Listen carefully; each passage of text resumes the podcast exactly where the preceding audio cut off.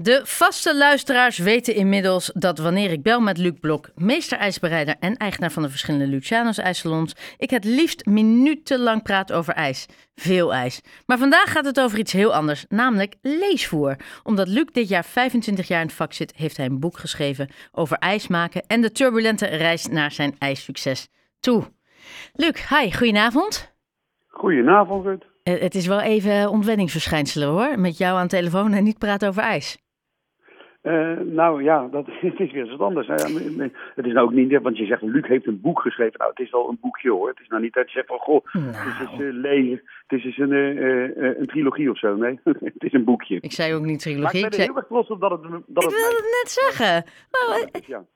hey, iets meer even. Nou ja, kraak je eigen boek af voordat we het nog besproken hebben. Nee, nee, nee, nee, totaal niet, totaal niet. Nee, nee, nee. Ik ben ontzettend trots dat het, eh, dat het gedaan is. Nou ja, want en het zijn, en het zijn eh, ont, 25 ontzettend leuke verhalen. Eh, wat, eh, wat, ja, wat ik eens, eh, ooit eens wilde, wilde opschrijven van avonturen die in een ijssalon eh, voorkomen. Ja, want het was het, wat wel heel grappig is. Je hebt het, nou, we blijven toch een beetje in de, in, in, in de ijstermen. Je hebt het heel luchtig opgeschreven.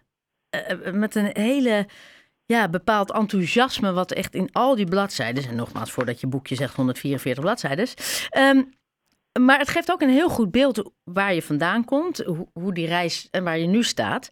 Ehm, want wat ik bijvoorbeeld niet wist, is dat eh, dit ijs is je echt met de paplepel ingegoten. Je ouders hadden een ijswinkel. Was het eigenlijk ook een beetje volgens het patroon dat jij ook het ijs in zou gaan? Nou, nee, dan moet ik wel helemaal terug in de geschiedenis gaan. Mijn, mijn, mijn vader had, had ergens gewerkt toen hij 18 was. En bij, eh, bij eh, Cornel die in Den Haag. En dat was dan eh, ja, een van de be- bekendere ijssalons. Waarom? Omdat zij iets van 34 ijskomannen door Wassenaar hadden rijden. Of de Wassenaar door Den Haag hadden rijden met ijskookkarren.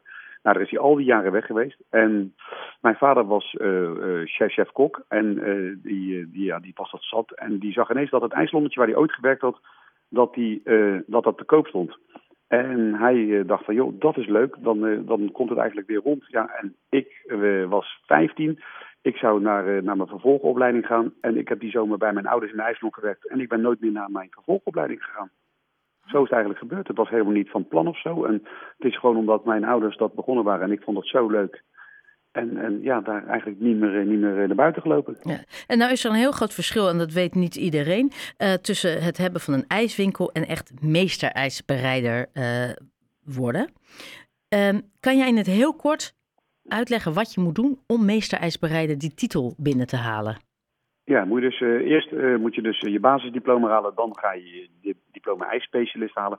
Dan ga je nog wat vakcursussen doen, eh, waaronder, eh, nou, in mijn geval was dat dus chocoladetechniek, eh, patisserie, nou, kijken, suiker trekken. En je moet ook wat, ja, wat ervaring hebben, minimaal, minimaal tien jaar in je, in je eigen ijskeuken. En dan ook nog eens een keertje je bewezen hebben in de ijswereld. En dan mag je een proefschrift gaan schrijven. En als je dat proefschrift verdedigd hebt en dat is goed bevonden door de commissie. En daar kom je doorheen, dan mag je een meesterproef gaan afleggen. En dan, eh, dan, eh, dan staan er een paar mensen eh, twee dagen met je mee te kijken hoe jij dus een, een ijsbuffet maakt. En hoe je de rest van je werkzaamheden gewoon volhoudt. En als je dan aan het einde van die twee dagen iets heel moois neerzet, dan, eh, dan, eh, dan krijg je de titel meester ijsbereider. Ja, en uiteindelijk, je begon hè, met, dat, met dat ene zaakje. En uiteindelijk, nou ja, hoeveel heb je enorm veel vestigingen in heel Nederland, maar ook in het buitenland. Eh, dat had je natuurlijk van tevoren niet zien aankomen. Nee, nee, helemaal niet. Kijk, het is ooit, ooit gedaan dat mijn vrouw en ik samen Wassenaar hadden als ijssalon. Ja, en toen kwam er ineens een jaar of tien terug, kwam er ineens iemand binnen. Joh, jullie doen het zo gaaf en zo goed. Mag ik ook ijs van jullie hebben? Toen heb ik gezegd, ja, dat is wel goed. Maar dan wel als een Luciano. Dan gaan we wel kijken wat we voor elkaar kunnen, kunnen betekenen. Ja, en zo is eigenlijk eh, gegroeid. Ik ben nog nooit bij iemand naar binnen gelopen en zeg, joh, wil je alsjeblieft mijn ijs hebben? Nee, eh, dat is gewoon dat, dat mensen vragen of ze, of ze eh, ook met Luciano mogen samenwerken. Of, of dat ze, of dat ze ja, ik zeg het maar zo, lid mogen worden van onze familie. We hebben een Luciano eh, familie-app. En eh, ja, dat, eh, zo, zo, zo noem ik iedereen die Luciano heeft. En, en wat ik zo leuk vond aan het boek, en ik zei het net al, je hebt allemaal losse anekdotes geschreven. Ook heel persoonlijk, waar je echt iedereen bij naam noemt. En eh, het, kunnen leuke, mooie en grappige anekdotes zijn. Ik heb ook een paar keer heel hard gelachen. Ehm, van alles wat jij dus die afgelopen 25 jaar hebt meegemaakt. Welke anekdote of welk verhaal is jou, is jou persoonlijk het meest bijgebleven? Heeft het meest indruk op jou gemaakt? En dat kan met alle emoties te maken hebben. Ja, uh, dat is maar één moment. Dat is uh, het moment dat, uh, dat, dat, dat koning, toen nog prins Willem-Alexander, in de winkel stond. Met, met, met Maxima en de drie prinsesjes. En dat, hij, dat, dat hij betaalt met een briefje van, van 20. En uh, dat, uh, dat Koen uh, vraagt, en Koen, ja, Koen is een, schitterende kerel, die kon entertainen tot, tot en met. Dat Koen vraagt, heeft u er misschien iets bij? Want dat was geloof ik 11 euro. En hij legt er een muntje naast en dat Koen kijkt naar het muntje, draait zich om. En die zegt, Luc, deze meneer betaalt met een muntje waar zijn moeder op staat. Mag dat? Ja, nou, dat was, dat was voor ons... aan de ene kant wilde ik heel hard lachen, aan de andere kant kon ik dat niet maken om daar gewoon heel hard te staan lachen. En uh, ja, zij vond het zelf wel heel grappig dat hij die opmerking maakte. Dus toen was voor mij ook wel een beetje een, uh, een, hoe noem dat, een, een, een, een, geruststelling dat zij dat ook grappig vonden. Ja. Maar ja, die, die vond ik uniek. Ja, en nou ja, je, je zegt het wel, hè? Volgens eh, koningin, eh, koning Willem-Alexander, koningin Maxima en die dochters, die komen best vaak bij jullie in, de, in Wassenaar, in de winkel. Um, wat is de lievelingssmaak van ons koningspaar? Uh, van onze koning is dat hazelnoot. En van, van, van onze, onze koningin Maxima is het fondante, de extra pure chocolade. Oké, oké. Okay. Ja, nou, wat grappig. Um, nou ja, je zegt het al, jouw ouders zaten in het ijs. Jij en je vrouw zitten ook in het ijs. hoe zit het met de volgende generatie? Hebben jouw kinderen er ook behoefte aan? Mijn, mijn dochters hebben totaal, ik heb twee dochters, nul behoefte aan. Oh, nee. De ene dochter die, die doet iets in, de, in, in, in, in, media en, en, en social, social media advertisement. En mijn andere dochter die is bijna afgestudeerd in Business School of Fashion, dus die gaat de mode in. Nee, die hebben niet, die hebben volgens mij papi en mami altijd heel hard zien werken. Die denken iets van nou, ik vind het wel goed zo. en dan? En dan? Wat gaan we doen?